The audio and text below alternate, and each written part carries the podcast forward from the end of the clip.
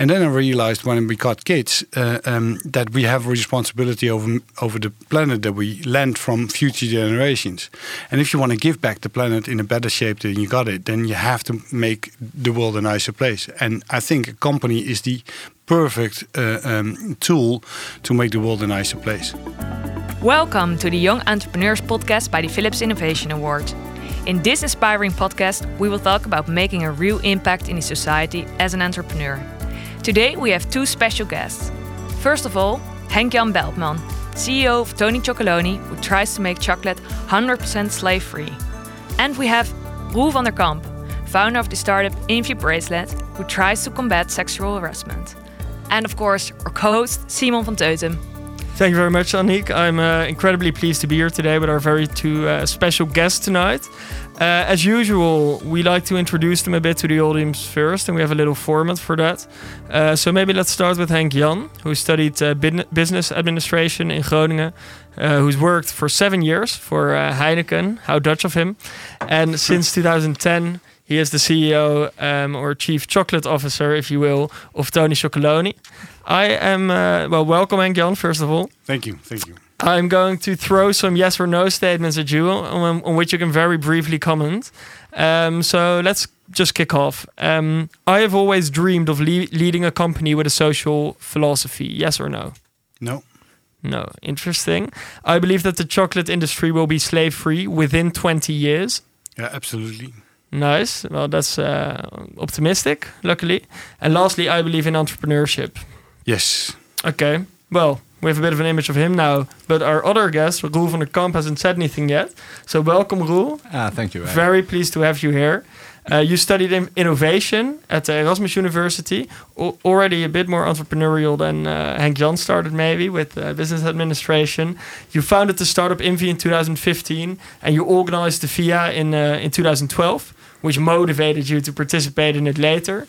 Um, in 2015, with the Pearl Tact, which was the predecessor, if you will, of the uh, of the Infit Invi bracelet. Few yes or no uh, statements for you. Yeah. To kick off, uh, do you believe that the Invi bracelet could prevent all sexual violence one day if everyone would wear one? No, because it's not a silver bullet. It's not a, okay. Interesting. So, what do you mean by that? Well, it's the the issue of sexual violence is far too complex to solve it with only one product. Okay, so more products are needed. Not only products, you have to change mindsets. Okay, well, we'll get to that later, I hope. Um, secondly, also quite interestingly, the, the topic of gender is the Invi bracelet only useful for women, you think? Uh, no, men also wear it. Okay, and you already have cards some male customers then as well. Uh, yeah, absolutely. And you can either wear it for the for the protection part, but also for making a statement. Yeah, excellent. And lastly, would you rather make a social impact than a profit? Um, uh, social impact, but I think the new one doesn't exclude the other. They dovetail both very nicely.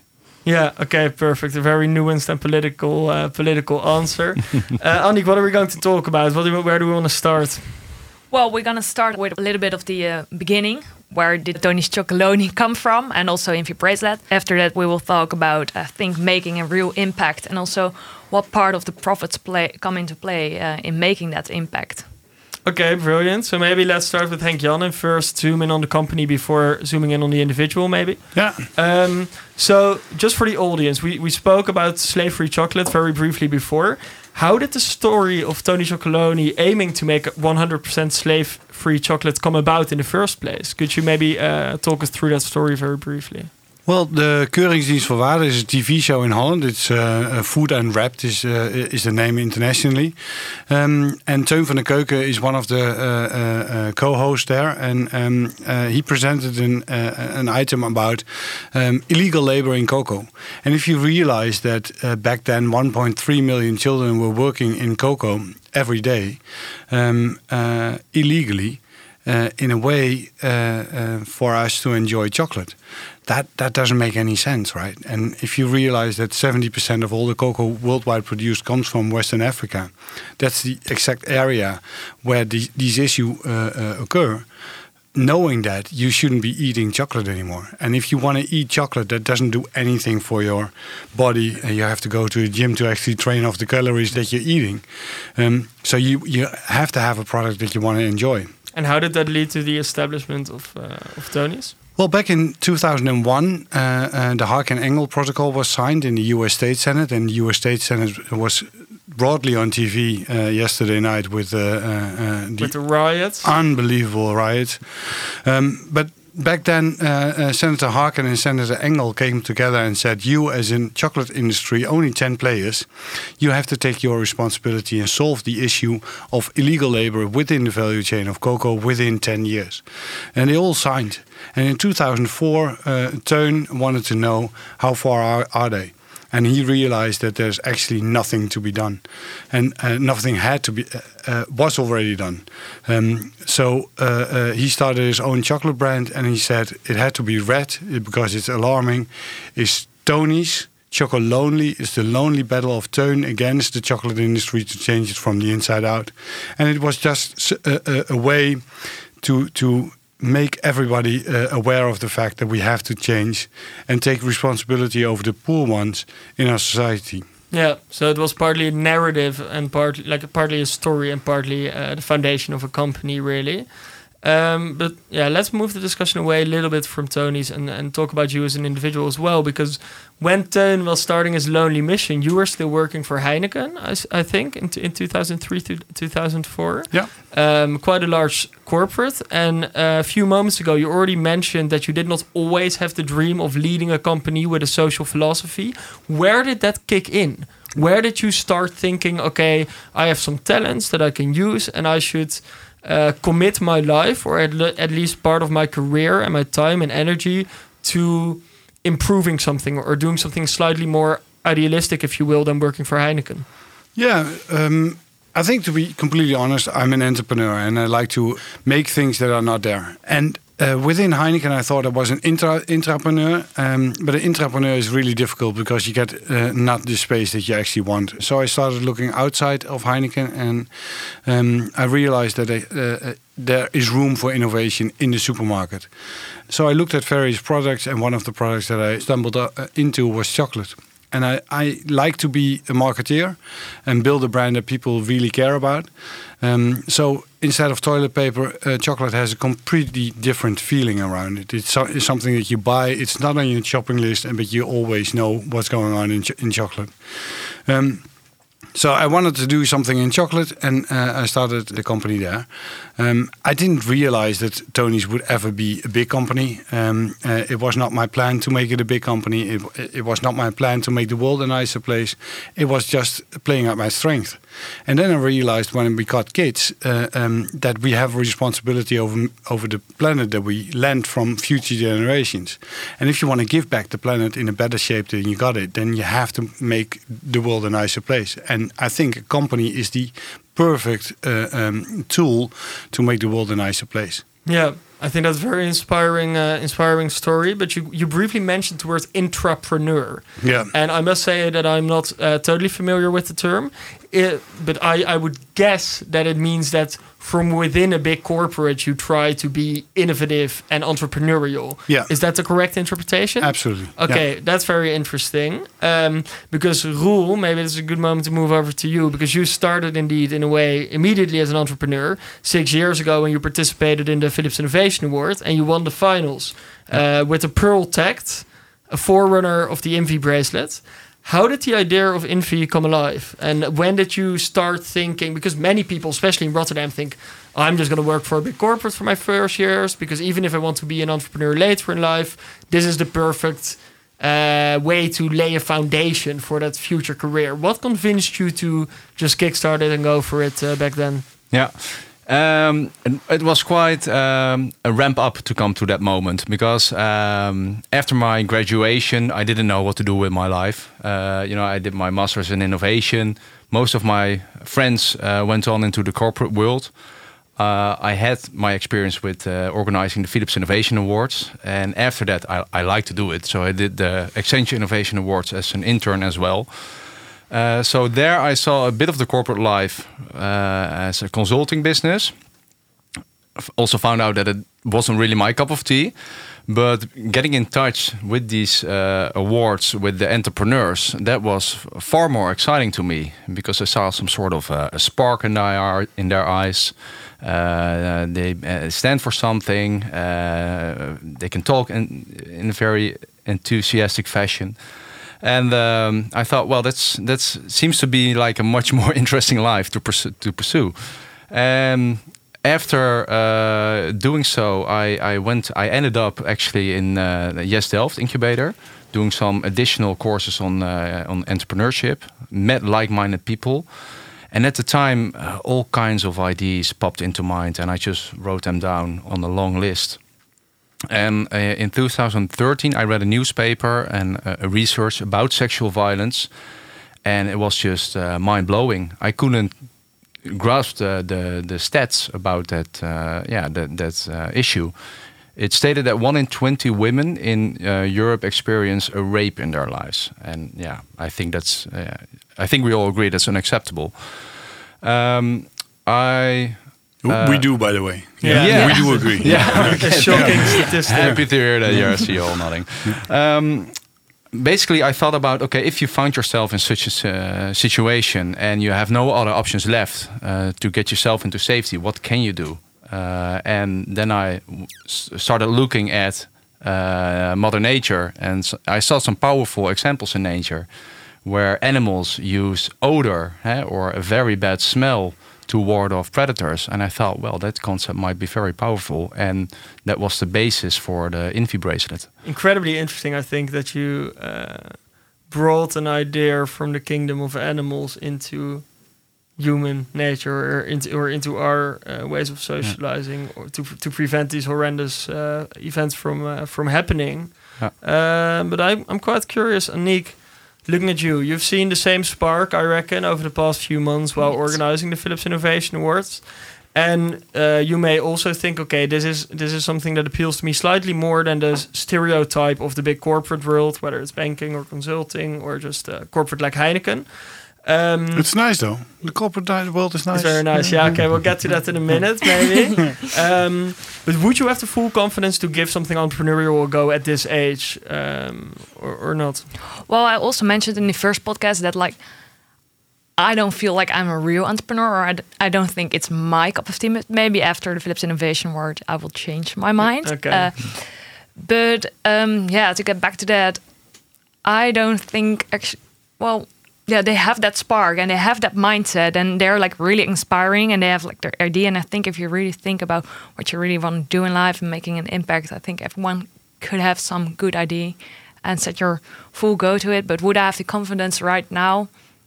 Um yeah well maybe. But also because i have spoken to a lot of entrepreneurs yeah. and actually they all say just start doing it. Just give it your go and you will see whatever. You will make mistakes. You will have the ups and downs. But in the end it will be all fine, and it's just a big lesson. Yeah. Well, I think yeah. you can probably sympathize with uh, Aniek's point of view, but I'm curious: was there yeah. was there a distinct moment where you realized, okay, this is what I'm going to end up doing, or I am actually going to give it my full go, or was it more of a gradual process? Uh, yeah, it's absolutely for me. It was a gradual process. Um, like it's true what most entrepreneurs say: just start doing. But uh, for me, start doing it was basically working at a, a, different startup for four days a week with a more experienced entrepreneur. Take a look in the kitchen, uh, let's say, and then from there on, went one day working on my project, the Invi bracelet or Pearltect at the time, and uh, from there, I built a team. We were working one day a week on the university in Delft, did some prototyping. But I also saw that, yeah, one day a week, you will never get a product to the market. So um, I kept it also a bit of a secret. So most of my friends didn't knew about what I was doing. And then suddenly uh, I had this business plan ready and uh, applied for the Philips Innovation Awards. And I was standing on the stage, and there yeah, that's the real moment where you have to show yourself, which is scary. Um, but when you got the response from the jury and the audience, uh, a very positive response because we both won uh, bo won both the awards. Yeah, that that's a tremendous energy boost for and confidence boost for yourself, but also for the rest of the team. And from that moment, uh, I had the guts to say, uh, "Okay, I go all the way. And, so it's uh, partly the quit my job. adrenaline that fuels the long ride that comes after winning such an, an, an award. Maybe It's no, not only adrenaline; it's also uh, testing your ID, and also uh, that uh, you worked on a business plan. And if, if a jury tells you, or Frans van Houten, the, the chairman of Philips, tells you, okay, this is solid, and I think you should go for it. That uh, yeah, that's a great. yeah. And Hank Jan, you you said earlier that you are a real entrepreneur as well. Yeah, Hearing- but it, I think it's it's confidence. yeah. If you write your own plan, you have the feeling, yeah, there's probably somebody else better who can do it better, or who is putting in more effort, or has more luck, or whatever. Um, but it's all within yourself. If you if you fundamentally believe, I have to try this. And my mom uh, raised me, and she said, sorrow, no, uh, how do you call it? Spijt duurt maar even. Regret. Ja. Nee, dus angst duurt maar even, spijt je hele leven. Regret, regret takes a lifetime and, and fear only a short while. Yeah. And and you're afraid to do it, um, and that that fear stops you from doing it. Uh, while the long term uh, effect of not doing it is are so much bigger than actually uh, uh, go flat on your face. So I would say to everybody, try it. Yeah. Absolutely go for it. And you very briefly uh, expressed some positive feelings about your time at Heineken. Yeah. Um, I'm obviously cur- curious to to hear some more elaboration on that. Like, what did you uh, learn from that that helped you later in your entrepreneurial life? But before that, I'd also like to ask the question: Looking back, would you have taken the the step to to to run an, a business earlier than you did uh, than you actually did? Ooh, uh, I had an awful lot of fun at Heineken. I learned a lot, seen a lot, uh, built an awful lot of confidence uh, by actually saying, well, if we can do it at this company at this level, then I can do it at a sim- similar level uh, for myself. Um, and playing in a field of uh, uh, uh, huge big corporates, you have the feeling that who am I as a, as a lone star to make it happen? But it's definitely possible. And if you if you look at Ben and Jerry's, or you look at Innocent Drinks, or you look at uh, at Tony's, those are all companies that were absolutely capable of of, of turning a niche into a, a, a rather uh, uh, large playing field. Yeah, and that is something that I want to zoom in a bit further to because we know a bit more about your backgrounds now, but I want to discuss this this issue of social impact that both of you uh, aim to be making, and I think are very much succeeding to make. Uh, because Tony's is sometimes said not to be a chocolate company that makes impact, but an impact company that makes chocolate, if you will. Um, what do you do to grow from the niche, from the, the startup that, that, that you were earlier, that wants to make an impact, to an actually big company that uh, can realize this at, at a large scale? Um, I think you have a responsibility, and that responsibility is bring the world one step forward. And if everybody pulls th- that one step towards themselves and say, "Well, I, I'm personally committed to make, make the world one step nicer," uh, um, then we together we can make the world an awful lot nicer. And um, so, working at Tony's uh, uh, and having the feel. Uh, um, how can we, as this tiny company, make impact on the huge ones? And Anita Roddick, the founder of the Body Shop, she said, it's a completely different night if there's a uh, mosquito in the room. And uh, let us be the mosquito that actually stings and bees and, uh, and zooms at times that, that the big elephants wants to sleep. And there are only eight huge uh, chocolate companies. So this tiny mosquito called Tony's um, uh, doesn't have to be really big to make an impact. As long as we can motivate the right uh, uh, and the big companies to take their responsibility seriously, then we're going to solve this issue. And I fundamentally think, and this is really naive and really arrogant, but I fundamentally think that, that together we can change chocolate, and we should. Yeah. No, I think that's a great answer. I'm just curious uh, to see the, the perspective that you've just provided is one where um, the main driver for doing business is um, raising the attention in these eight larger corporates. Yeah. Uh, which is a very much a socially driven uh, mission, if you will. Yeah, but I think every company should have a Yeah. mission, and every company should have a purpose. And, no, absolutely. and- but I'm curious to hear did that ever clash with commercial interest from the company? no, never. Never. No. Why do you think that is? Because uh, um, we get educated to make decisions with our head, uh, but you should make decisions with your gut and with your heart. And if you make decisions with your gut and with your heart, you can uh, uh, build the foundation of that decision with your uh, brain. I don't believe in Excel uh, to be uh, uh, the, the, the right business tool. I believe in uh, making impact or purpose or uh, a mission or a vision. that is the right way to start a, a, business. And then you can um, say, if we want to achieve that mission, then we have to sell this product, and in our case, that's chocolate, and we have to make money just enough to actually keep the company going. Um, and that's how it works. And it's not the other way around. And the most companies that have started over the last 50 years, they start with money because it's so awfully important to become rich. But it's not important to become rich. If you're in the elderly home in your rocking chair and you look back over your life and you say, Well, I'm absolutely fucking rich, but I, I, I didn't do anything that I loved. Yeah. Um, then your life was was very uh, uh, uh, limited, um, and uh, you didn't spend time with your family or relatives enough. Then your life is not worth living. So if you're in a rocking chair, you have to be proud, proud of the life that you lived. Yeah. And, and your pride is not in money. Your pride is absolutely in the purpose of the company and the purpose of your life and your family and your friends. Yeah. Roel, are you on the same page there? Yeah, definitely. Yeah. Uh, yeah. I want to be proud of something uh, what I have created in life, and if that's only making money, I'm I'm not proud of it. Yeah, and how yeah. when you, when you had that idea, and obviously there there was a lot of preparation before that. Mm -hmm. um, but uh, th there are loads of people, especially of our age, I think, uh, Annick, who have at some point an idea who think we're okay, all the same age, right? yeah, the same age bracket, if you will. But um, how did you?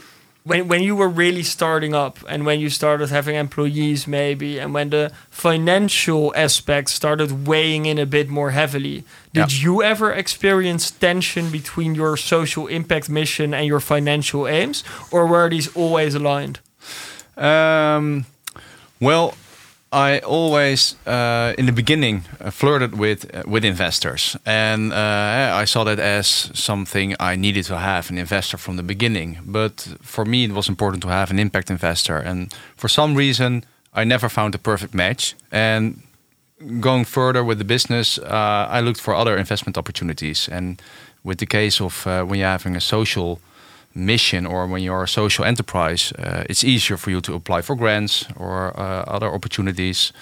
Um, I also focus on launching customers, and those are better funding uh, possibilities. Um, and therefore, I never had to work with an investor who was really, uh, yeah. But that's actually kind of weird because I read a lot of well uh, yeah. newspapers, and they were saying a lot of stakeholders are willing to have or to support companies that really want to make an impact. And you're mm -hmm. saying okay the investors didn't want to back me. But isn't that a little bit old fashioned by well they're thinking in that way? They really wanted to make a profit or? No i think there are really there are many uh, nice impact investors. Yeah. um, but at the time i yeah, I, I spent like ten percent of my time on on uh, working on investments, uh, but the other ninety percent was about yeah I could get always uh, grew the business uh, substantially that I never needed money. So at this point, I'm totally uh, independent from any investor, and then it's much easier to align your social values with uh, yeah with the things you are doing with your business activities and um, it's also hard. So what I did with Invi, I bootstrapped everything, uh, all the unnecessary uh, activities, and purely focus on uh, the yeah the core business. And uh, by there, I try to grow organically. Yeah, I think the point Annick's making is very interesting because. Um, in a way, maybe the structure of a business, or especially the structure of the funding of a business, at least a few decades ago, maybe that's changing now, but that's what I want to discuss, can limit the extent to which a company can achieve social impact. Because I think if you go to the uh, stock exchange, uh, mm-hmm. let's say to the New York Stock Exchange or wherever, you are uh, dependent on uh, shareholders who at any point can say, you know what, you're no, no longer profit maximizing, uh, you're out as a CEO, and we're going to find another CEO who's going to do that. Even though most companies or most really large companies are publicly traded, does that mean that as um, as a fly, as you earlier said, uh, Hank John, um, you are confined to restricted, limited to being to being a fly if you want to keep making a social impact, or do you maybe in the future also see publicly traded companies um, being rather than a fly being an elephant in the room uh, and, and, and still disrupting the status quo and making change? No, I, I completely agree. Uh, um, if you want to start a business, then don't go for investment. Um, if your plan is good, then it's bankable. And if you have limited money, uh, then you have to make choices. And if you have to make choices, then your focus is always on the right point. And if you have too much money, and a lot of start startups have too much money, then you spend it, and uh, at the end of the two years, nothing happened.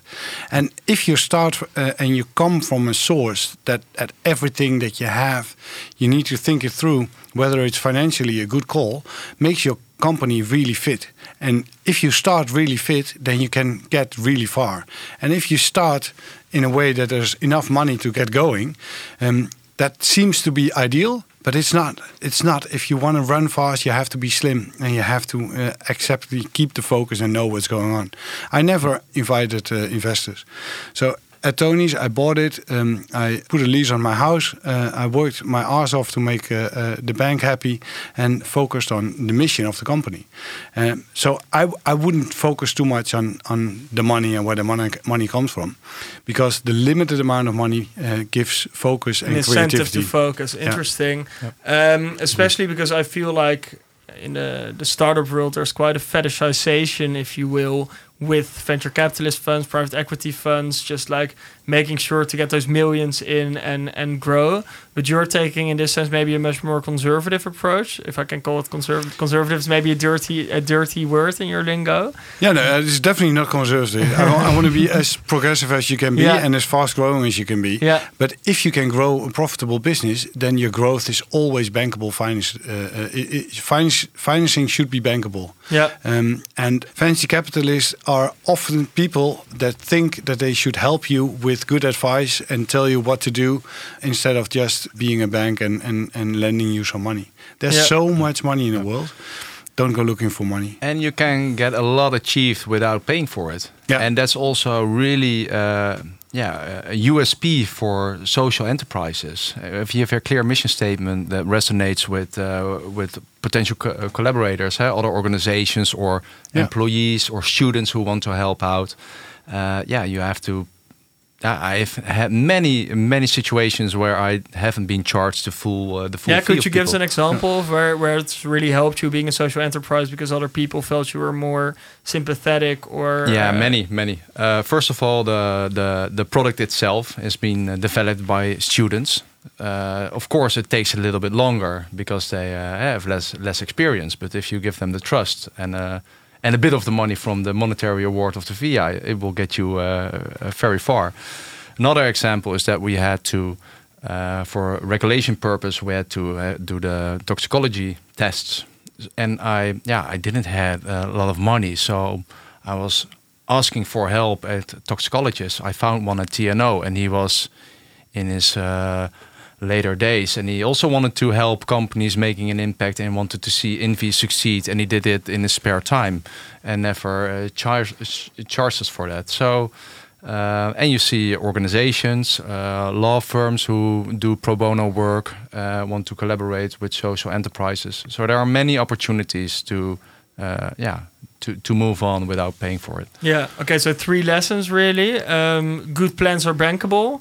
Um, scarce money can actually be conducive to your aims because it will make you think much harder and much more critically about how you spend it. Yeah. And thirdly, if you have a good social mission, you can actually get a lot of things for free. The only question unanswered, I think, that I asked earlier is because we, we're talking a lot about the funding right now in the early stages of the startup or scale up, saying, okay, you should uh, value your autonomy if you have some sort of social mission. Yeah. Um, but is it possible to become one of the biggest multinationals in the world that way if you cannot become publicly traded? Because then again, you run into the same issues. Unless the, the shareholders are much more um, socially engaged as well, you run into the same issues that we are describing for venture capitalist funds, or aren't we?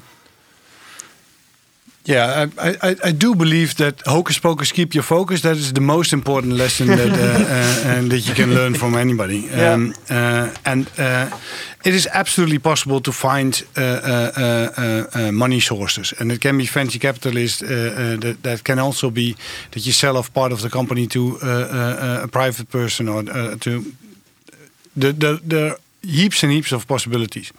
Um, but as you are a business and, and you have some, some substance, uh, then you're more in charge than uh, when you're a plan. Uh, uh a man with a plan and that needs money yep. is uh, uh, relatively weak in his negotiation power.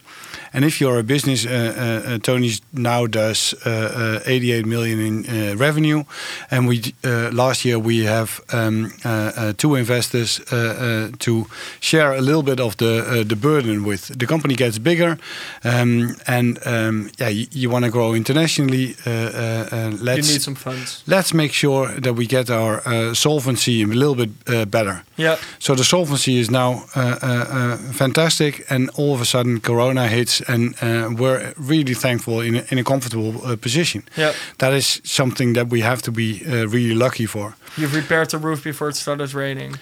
Yeah, okay. Um, I didn't see the rain coming. No, okay. But could you ever see, see uh, Tony's become publicly traded?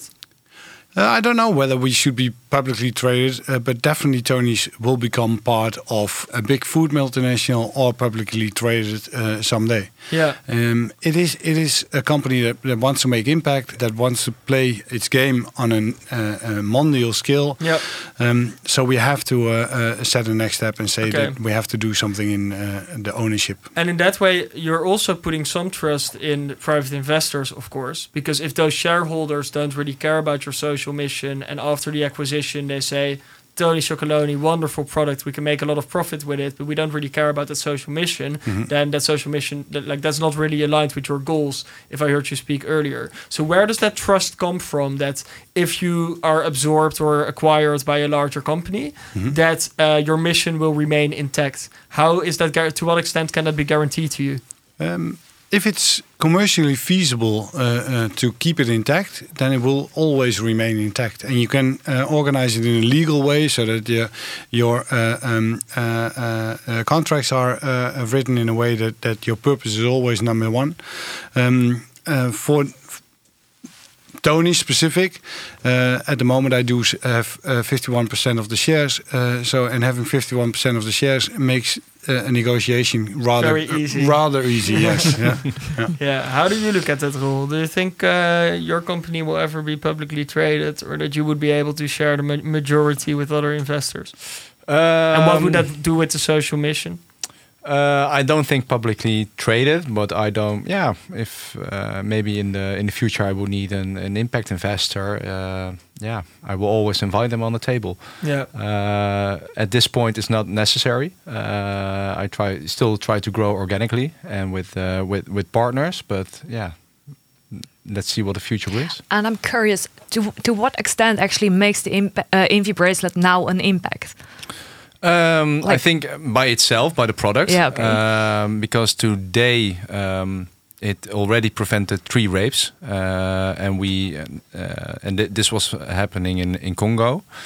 Uh, but we also here in the Netherlands, we uh, of course also sell the bracelet, and there we see that people wearing them actually feel safer. And when you feel safer, you you have a more confident appearance that works as a first line of defense and, uh, and that works preventative in a way, but also gives people more freedom to do the things they're liking, like uh, walking in the forest or uh, traveling or whatever. So there, there are two mechanisms you're, you're stipulating. One is it can actually prevent horrible cases of rape or yeah uh, sexual violence from happening. Mm-hmm. That's maybe the crucial mission. But secondly, it can also give a sense of security, a sense of freedom that will allow people to do things that they can normally not do. Do you maybe think there's a third component as well, being that it spreads awareness about sexual violence? Because I, I, I would reckon that the people buying such a bracelet, when asked about it, would also come up with a narrative of, of, of your company.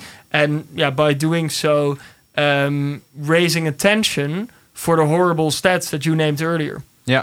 Do you Yeah. think that that's one of your key missions as well? Yeah, like like uh, what I said in the beginning is that uh, to really change something, we have to change mindsets and the norms and the values. And that, uh, I, I, as a company, I try to take uh, responsibility in the way how we uh, how we market our product and what kind of information we are sharing. And so we don't only sell a, uh, an Invi bracelet, not, not only a bracelet. It's a booklet with, all kinds of information is uh, with it, and uh, you receive emails about prevention, but also where you can ask for help if ever something bad happens. But also we use uh, part of our profits for uh, awareness campaigning, uh, like we launched recently. So in various ways you can do things that, yeah, that hopefully, ma- yeah, make the world less violently or sexually violently. Yeah. And um, another thing is that what we uh, we- we have a product, but um, in Congo we combine the product with awareness and knowledge programs, and there we work with an NGO uh, who do, does a community program on sexual violence. And yeah, you try to to look further than only the product. It's very multidimensional. exactly. Okay, yeah. I think we're moving to the final few questions because um, so far we've seen you. We very much focused on you and your company, uh, not so much on the responses of the environment. Because if you are like the two of you, a disruptor, a change maker, uh, sometimes um, yeah, the annoying fly keeping uh, the larger corporates awake at night. Have you ever uh, felt like there's resistance, like there's conservatism pushing you back? Or do you feel that people are generally very positively responses to your missions? Yeah, uh, some people, uh, when I tell about the Invi bracelet and what it does and what our mission is, then I get a response. Well, uh, then you make other people responsible for their safety. Well, it is the assaulter who shouldn't assault. So Victim blaming. blaming Exactly, that's, yeah. victim blaming. That's and that's that could be a pitfall if we uh, wouldn't communicate uh, the, it the right way. Yeah, But still, I believe, yeah, sexual violence is happening. Uh, you can. it's a given. Yeah, as you know, there are all awareness campaigns for for 30, 50, 40 years, uh, and it's still happening. So we also need to work on prevention with Yeah. these kind of tools. And uh, I think a hol- holistic approach is important in that, in that Yeah. matter. Again, multidimensionality. What about you, Henk Jan? Have you ever felt resistance from the big corporates or from other people trying to preserve the status quo? No, but if if you take a look and uh, you say, well, everybody uh, uh, wants to make the world a nicer place, then everybody is a fan of uh, a bracelet, and everybody is a fan of slave-free chocolate. The only argument that you get from the big cho- chocolate is, yeah, but we already do it for 150 years, and uh, it's so difficult and it's impossible, and how can we change the um, uh, the business that we're in? And all of that is fine. Uh, and we started off as this little Greenpeace boat bumping into the big chocolate and saying, well, you have to change and you have to take your responsibility. But that, that that's not how it works. If we start off on a on an empty piece of paper, then we have to be this guiding boat that that that helps them shift course. And uh, it is definitely possi- possible to alter course of a huge company. Look at Yep. what Paul Polman did at uh, at Unilever Yeah. uh, recently. Look at what Philips did um, over uh, ten years. It's a completely different company. Yeah, but So- why why are you needed in order to invoke that response and kickstart that process? What what what is withholding large corporates right now to pursue the same norm independently of you pushing them to do so? Well, most people think uh, that if you do the right thing, that it's impossible to earn money. And I will want to prove that if you do the right thing, then you can grow uh, uh, faster and earn more money than if you do uh, uh, a business in the way that uh, they used to, to do it. And if we keep the world at uh, this inequality, um, then people will start moving and people will come to us. Uh, if you realize 50 people have exactly the same amount than the, the 50% poorest people of the world. Um, the inequality is absolutely going to be a huge theme. And uh, um, if we don't make inequality a theme, uh, then it will absolutely go after us. Yeah. So we have to do something. And we can. It's fun. Make the world a nicer place. Do so and start tomorrow. Yeah, I think that's really great. But what I'm wondering is actually, I understand that you want to make an impact, and okay, you're doing that by paying a better salary to the cacao farmers. Yeah. And you want to get all the other corporates, chocolate uh, corporates, on board or wi- going with you in that in that flow. Yeah.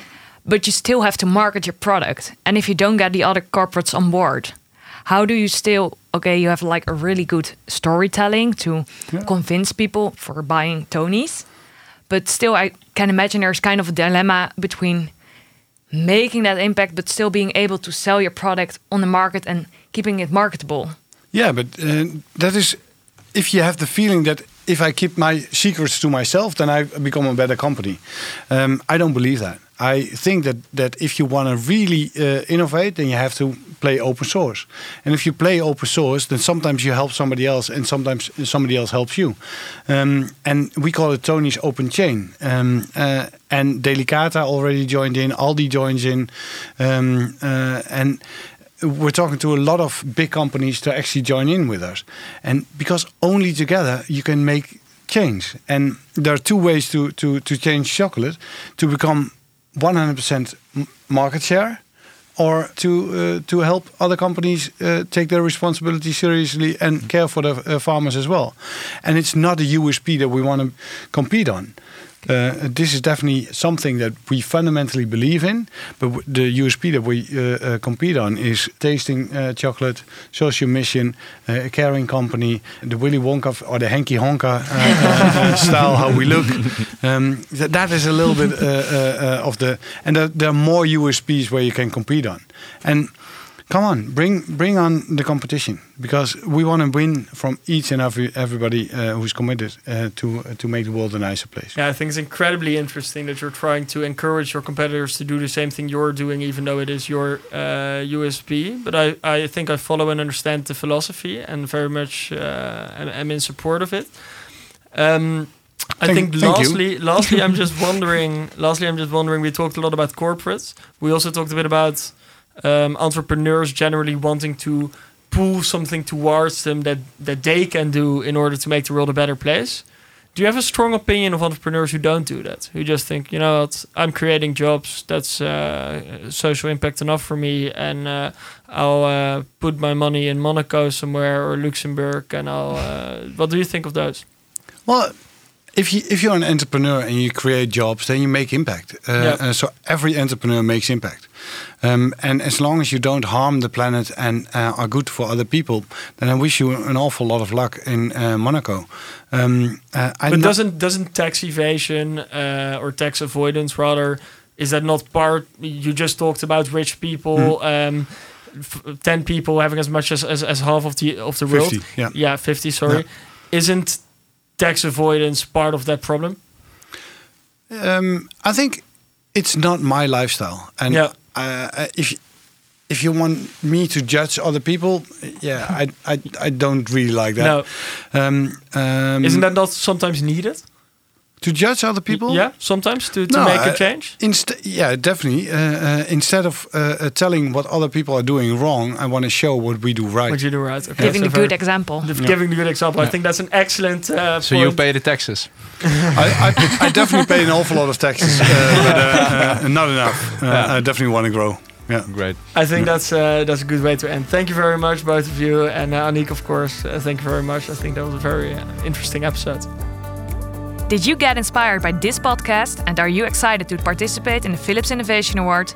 Take a look at via.nl, how we can kickstart your ID or startup.